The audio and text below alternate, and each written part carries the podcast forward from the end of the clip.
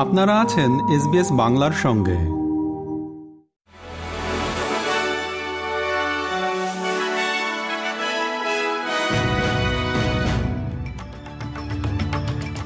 SBS Bangla. আজকে শীর্ষ খবরে সবাইকে আমন্ত্রণ জানাচ্ছি আমি শাহান আলম।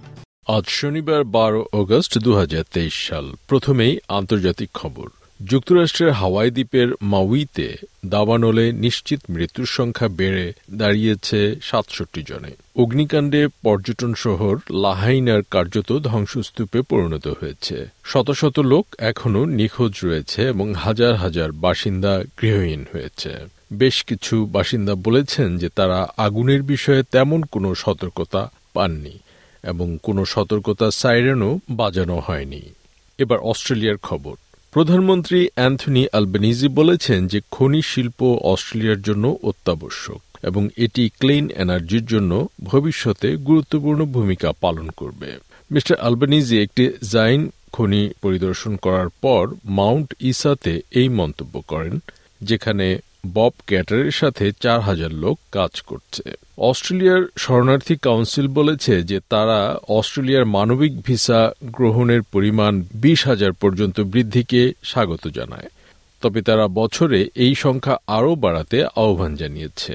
ফেডারেল সরকার বছরে সতেরো হাজার আটশো পঁচাত্তর জন থেকে প্রায় বারো শতাংশ মানবিক ভিসা গ্রহণ বৃদ্ধি করছে। নতুন তথ্য থেকে দেখা যায় যে প্রায় এক লাখ পঞ্চাশ হাজার ফিক্সড রেটে থাকা গৃহঋণ আগামী তিন মাসে শেষ হচ্ছে। এতে কোনো কোনো ঋণ গ্রহীতাকে মাসে বারোশো ডলার পর্যন্ত অতিরিক্ত মাসিক খরচ করতে হবে। Domain property editor Alice Stolz channel নাইনকে বলেছেন যে অস্ট্রেলিয়ার কিছু জায়গা বন্ধকি ঋণের চাপের ক্ষেত্রে বেশ ঝুঁকিপূর্ণ। এবারে বাংলাদেশের খবর। ইয়েমেনে আল কায়েদার জিম্মিদশা থেকে বাংলাদেশি লেফটেন্যান্ট কর্নেল অবসরপ্রাপ্ত সুফিউল আনাম সহ জাতিসংঘের পাঁচ কর্মকর্তার মুক্ত হওয়ার ঘটনাকে স্বাগত জানিয়েছে জাতিসংঘ। গতকাল শুক্রবার ইয়েমেনে জাতিসংঘের আবাসিক ও মানবিক সহায়তা বিষয়ক সমন্বয়ক ডেভিড গ্রাসলি এক সংবাদ বিজ্ঞপ্তিতে এ ঘটনায় সন্তোষ প্রকাশ করেন। বাংলাদেশের দৈনিক প্রথম আলো জানাচ্ছে, গত বছরের এগারো ফেব্রুয়ারি যুদ্ধবিধ্বস্ত ইয়েমেনের দক্ষিণাঞ্চল থেকে জাতিসংঘের পাঁচ কর্মকর্তাকে আল কায়েদার সদস্যরা অপহরণ করেছিলেন। সুফিল আনাম ছাড়া বাকি চারজন ইয়েমেনের নাগরিক। সুফিউল আনামের মুক্তিপণ হিসেবে ত্রিশ লাখ ডলার দাবি করেছিল সংগঠনটি।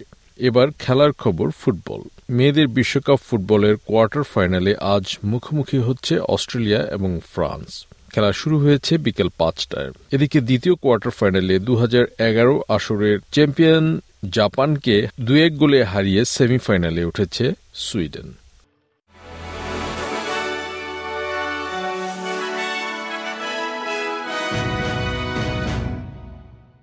শ্রোতা বন্ধুরা, এই ছিল আমাদের আজকের শীর্ষ খবর।